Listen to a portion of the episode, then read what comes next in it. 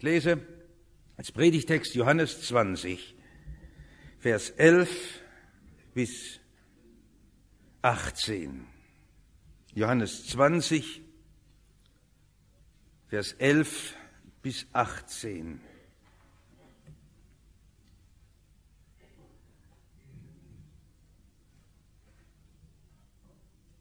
Maria aber stand draußen vor dem Grab und weinte. Als sie nun weinte, schaute sie in das Grab und sieht zwei Engel in weißen Gewändern sitzen, einen zu Häupten und den anderen zu den Füßen, wo sie den Leichnam Jesu hingelegt hatten. Und die sprachen zu ihr, Frau, was weinst du? Sie spricht zu ihnen, Sie haben meinen Herrn weggenommen und ich weiß nicht, wo Sie ihn hingelegt haben. Und als sie das sagte, wandte sie sich um und sieht Jesus stehen und weiß nicht, dass es Jesus ist. Spricht Jesus zu ihr, Frau, was weinst du? Wen suchst du? Sie meint, es sei der Gärtner und spricht zu ihm, Herr, hast du ihn weggetragen, so sage mir, wo du ihn hingelegt hast. Dann will ich ihn holen. Spricht Jesus zu ihr, Maria. Da wandte sie sich um und spricht zu ihm auf Hebräisch, Rabuni, das heißt Meister. Spricht Jesus zu ihr, rühre mich nicht an, denn ich bin noch nicht aufgefahren zum Vater. Geh aber hin zu meinen Brüdern und sage ihnen, ich fahre auf zu meinem Vater und zu eurem Vater, zu meinem Gott und zu eurem Gott. Maria von Magdala geht und verkündigt den Jüngern, ich habe den Herrn gesehen und das hat er zu mir gesagt. Lieber Herr, mach auch uns zu solchen Zeugen deiner Auferstehung. Amen.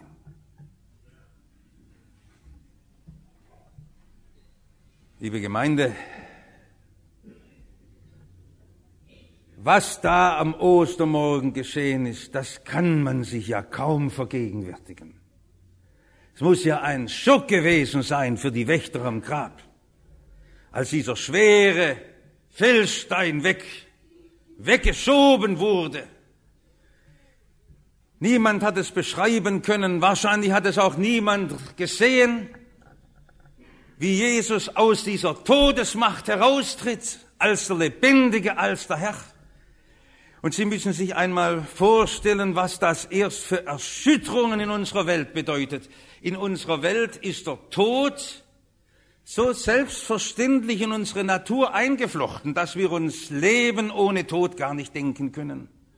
Wie müht man sich überall in den Krankenhäusern, Leben zu erhalten, Menschen vor dem Tod zu bewahren und vielleicht das Leben noch um ein paar Tage zu verlängern. Und Jesus hat diese große Naturordnung einfach durchbrochen. Der Tod, der bisher unumschränkt herrscht, der in unserem Leben zuschlagen kann, der muss vor Jesus kapitulieren. Das ist eine völlig neue Welt, eine total veränderte Welt, wo der Tod nicht mehr die letzte Macht hat, sondern Jesus dem Tod die Macht genommen hat. Aber jetzt wäre es ganz wichtig, dass Jesus als der Herr, als der Auferstandene in dieser Welt dorthin geht, wo die Menschen nichts ahnen von seiner Größe. Er müsste doch sofort hin, dort ins römische Imperium, vor den römischen Senat, wo der Kaiser sitzt und seine Macht zeigen, vor den Gewaltigen dieser Welt. Er müsse doch vor den Hohen Rat treten und sagen, da, Ihr habt mich binden wollen, ihr habt mich töten wollen, ich lebe. Er müsse doch vor einen Pilatus hintreten und ihn überführen. Es ist schon merkwürdig, dass Jesus das nicht tut. Der Auferstandene zeigt sich nicht in Rom und er zeigt sich nicht vor Kaiphas. Er wird einmal erscheinen in seiner Herrlichkeit. Das wird das Ende unserer Welt sein. Wenn Jesus in seiner ganzen Größe und Macht in den Wolken wiederkommt, dann werden die Menschen aufschreien, vor Entsetzen und vor Schrecken. Jesus ist wirklich der Herr, das ahnten wir gar nicht, das glaubten wir gar nicht, so stellten wir uns das gar nicht vor. Da werden so viele Mitläufer Christen, die müde und schwach im Glauben geworden sind, sagen, das, das wussten wir gar nicht. Und es wird uns dann erst bewusst sein, wie das eine Schmähung der Ehre Jesu war, wenn wir ihn nicht gepriesen haben, ihn nicht angebetet haben. Was tut denn der Auferstandene? Er tut ganz kleine Dinge. Er begegnet Maria von Magdala, um sie zu trösten. Er sucht einen Petrus auf, der in seinem Gewissen beschwert ist, weil er an Jesus schuldig wurde und der immer noch traurig durch die Welt geht. Jesus sucht seine Jünger auf, die sich eingeschlossen haben in einen Raum aus lauter kreatürlicher Lebensangst. Das ist wunderbar. Der Auferstandene tut in unseren Tagen nichts anderes, als dass er seinen Leuten nachgeht, sie aufrichtet, sie ermutigt und sie stärkt. Das ist das Geheimnis Jesu des Auferstandenen. Er geht seiner Gemeinde nach, er macht sie fröhlich und gewiss, er hat überall, wo er ihnen begegnet, das richtige Wort, Friede sei mit euch. Darum wollen wir heute nicht nur uns erinnern an das Ostergeschehen, sondern das soll bei Ihnen heute alles, bei Ihnen heute allen auch so sein dass sie sagen, Jesus ist zu uns getreten. Er hat mich wieder neu aufgerichtet, wieder mutig gemacht. Er hat mich gestärkt und erquickt. Und er hat mich neu wieder in die Aufgaben gesandt. Sind gar keine kleinen Dienste, die Jesus da tut. Durch seine Gemeinde, durch die Schar seiner Zeugen wirkt er bis zu seiner Wiederkunft. Und die Macht Jesu wird erfahren durch die Zeichen und Taten seiner Zeugen in dieser Welt. Aber jetzt müssen wir diese Maria von Magdala einmal uns näher ansehen. Keiner soll verzweifeln. Keiner soll verzweifeln. Es gibt in unserer Welt so viel Verzweifelte. Es gibt viele Gründe, um nicht mehr weiterzusehen. Am schlimmsten ist das, wenn der Tod zugeschlagen hat.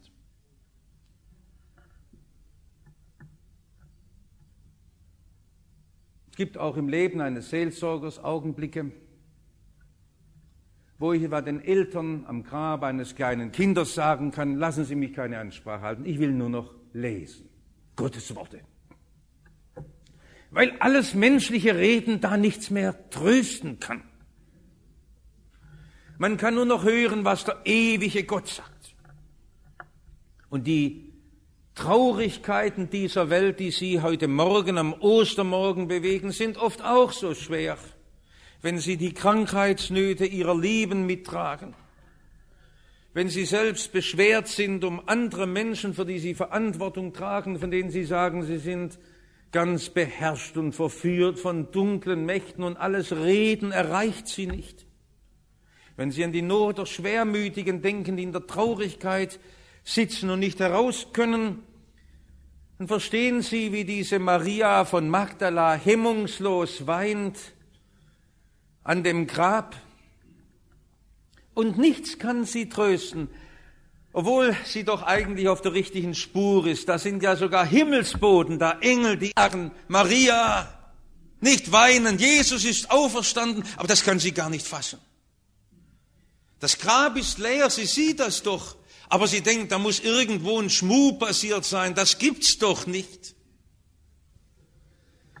Unsere Fragen, die uns auch bei der Auferstehung Jesu bewegen, die tragen wir mit uns herum. So sind wir einmal Menschen unserer Zeit.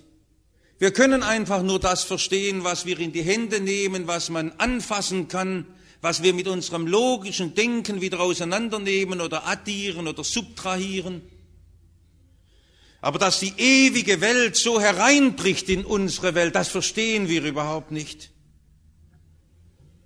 Und diese Tränen von Maria,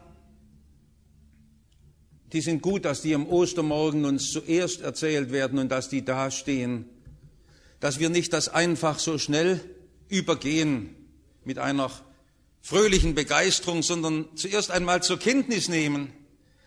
Ich habe mir das ein wenig vorgestellt, wie das da war, wo Jesus bestattet war. Es war ja ein Park und er war sicher sehr gepflegt beim Grab von Josef von Arimathea. Sieh denn die Maria nicht, wie schön die Blumen blühen? Heute Morgen, da ist doch richtig schön, wenn die Sonne hervorbricht und dort in Jerusalem, da ist ja immer Sonnenschein, jetzt schon wieder im Frühling. Das muss sie doch sehen, Maria. Warum weinst du denn? Hörst du nicht die Vögel zwitschern? Ach, das kann doch ihren Schmerz nicht stillen. Das kann doch sie nicht erquicken. Redet nicht davon. Wer einen Schmerz mit sich trägt, der kann ihn nur einfach tragen. Darunter leiden und seufzen. Aber nun ist ja bei dieser Maria ein besonderer Schmerz. Sie hat nicht nur einen lieben Menschen verloren, sondern sie hat ja ihren Herrn verloren. So nennen sie ihn meinen Herrn Jesus. Das war ihr ganzer Lebensinhalt geworden. Auf ihn hatte sie gebaut, ihm hatte sie vertraut, mit ihm war sie gegangen, sein Wort hat sie aufgerichtet und getröstet. Jetzt war Jesus tot. Jetzt muss ich an diesem Morgen doch ein Wort sagen zu den vielen, die einmal auch eine lebendige Glaubensbeziehung zu Jesus Christus hatten, die irgendwann in ihrer Jugend eine Entscheidung für Jesus getroffen haben. Und dann passierte es, dass sie ihren Glauben an Jesus verloren haben. Sie haben meinen Herrn weggetragen. Irgendwo durch die kritischen Zweifel, durch Einwände, vielleicht im Schulunterricht, durch ein paar Bücher, die man gelesen hat, hat der Zweifel sich Raum geschaffen und plötzlich kam das Wort ein wenig traurig und doch sehr selbstsicher. Ich kann ja nicht mehr glauben wie früher.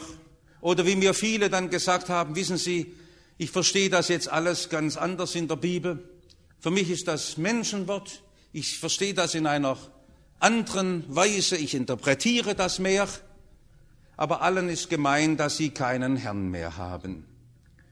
Keinen Herrn mehr haben, der den Tod zerbricht, den man sich im tiefsten Schmerz anvertrauen kann, und der einen selbst durch die Todesstunde hindurchträgt und der einmal mein Grab öffnen wird, das haben sie alles weggetragen, alles weggenommen. Und durch die Jahrhunderte geht das Klagen von so vielen Menschen, ich habe ihn nicht mehr, den ich einmal hatte und den ich einmal liebte und den ich einmal kannte. Man kann aber Jesus, den Herrn, nicht wegnehmen. Und heute, wo eine Gemeinde sich sorgt, ob in unserer Christenheit das Bekenntnis zum auferstandenen Herrn Jesus vielleicht doch beseitigt wird, das kann man nicht. Kein Mensch mit seinem noch so törichten oder gescheiten Reden kann die Auferstehung Jesu ungeschehen machen. Vielleicht kann man den Träumern und den Phantasten und den Schwärmern Jesus ausreden, aber doch nicht denen, die Christus kennen, die ihm begegnet sind, die mit ihm auf Du und Du leben.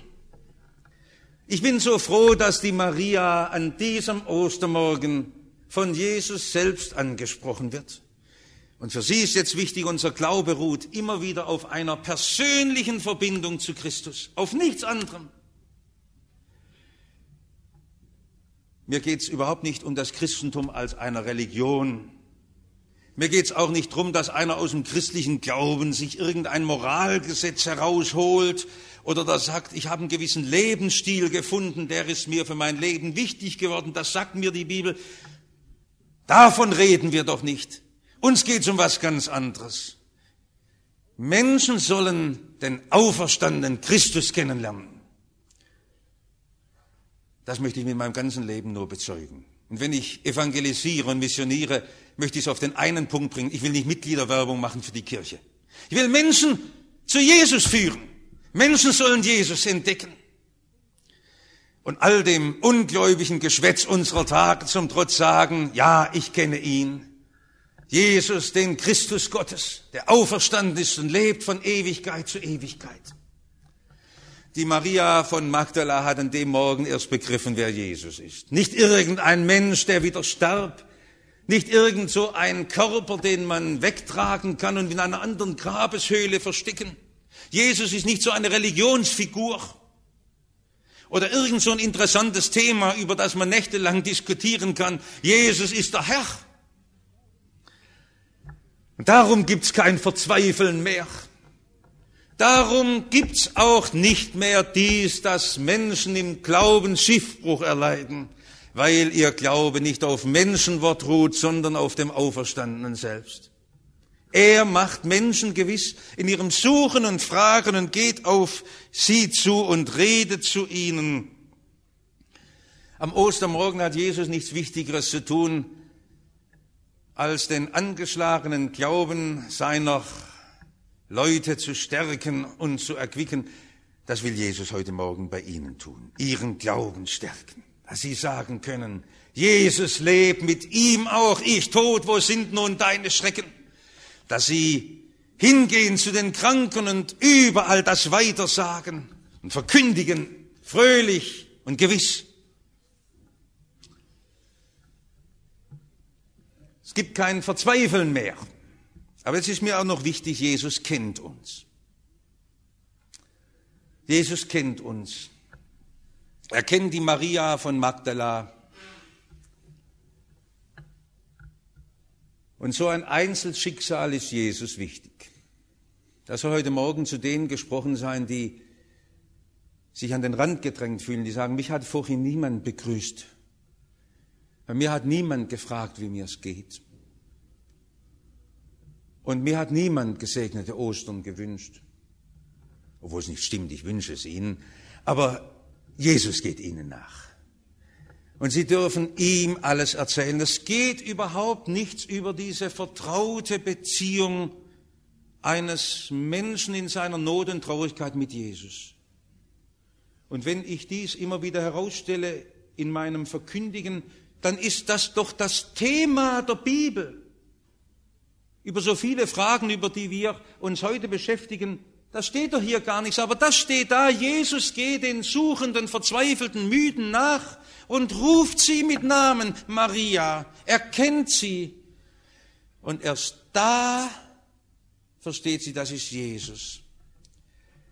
Ich habe auch ein wenig drüber nachgedacht, warum hat sie denn diese Maria Jesus nicht erkannt? Das ist ja ganz außergewöhnlich.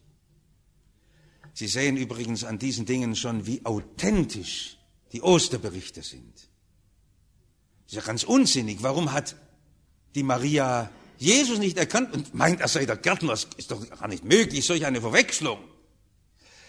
Offenbar kann Jesus verschiedene Züge im Irdischen tragen. Und wenn er uns begegnet vor seiner Wiederkunft in der Herrlichkeit, trägt er Bilder des Irdischen. Es gibt kein menschliches Antlitz, das dem Antlitz Jesu nahe kommt. Deshalb kann Jesus verschiedene Züge tragen. Das ist ganz wichtig. Wir brauchen kein Turiner Grabtuch. Das darf in unserem Leben keine Rolle spielen. Wir brauchen keine Splitter vom Kreuz und irgendwelche irdischen Zeichen, um unsere Nähe Jesu zu trösten. Wir brauchen keine Reliquien. Das Irdische war gar keine Hilfe für diese Maria. Manche meinen ja immer noch, es sei ein wenig leichter, wenn man damals Jesus gesehen hätte. Von wegen, es war viel schwieriger. Wir haben ja das Zeugnis der Apostel und Propheten. Für uns ist Glauben viel leichter als für die Menschen damals.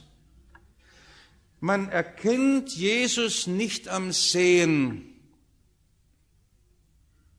War ja auch für den Thomas so schwierig. Er wollte das ja dann fassen. Er war so ein Realist, so wie ein Mensch im 20. Jahrhundert sagt, ich bin ein Mensch, der das handgreiflich haben will. Und Jesus sagt, nein, es geht durchs Hören des Wortes und durchs Glauben. Es gibt immer wieder Versuche, das Glauben zu erleichtern. Und manche suchen sich Stützen für ihren Glauben. Sie werden dadurch nie das Glauben lernen, nur durch das Hören seines Wortes und durch das Glauben beim Hören seiner Stimme. Die Maria von Magdala, die horcht hin, als sie dieses hört, Maria. Und da ist es diese Hirtenstimme, wo sie weiß, er kennt meine Not. So hat er ja sie einst gerufen, das heißt von dieser Maria Magdalena, dass von ihr sieben Teufel ausgefahren waren. Äh, sie sind doch hoffentlich ein Bibelkenner und wissen, dass die Maria Magdalena nicht verwechselt werden darf mit der großen Sünderin.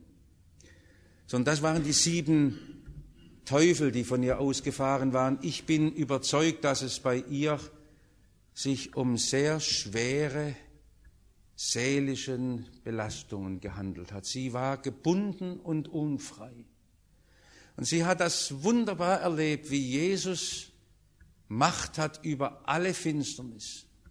Und ihr Leben hat erst neu angefangen, als Jesus diese dunklen Mächte aus ihrem Seelenleben herausgenommen hat. Und jetzt am Ostermorgen hat sie Angst, kommen denn diese dunklen Mächte alle wieder? Und Jesus ruft ihr entgegen, Maria, und sie spürt, nein, er ist der Herr, ich gehöre ihm.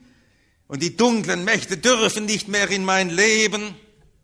Das ist die Freude am Ostermorgen. Er kennt mich, er weiß, was mich bewegt, er kennt meine Schwächen, mein Versagen, meine Untreue.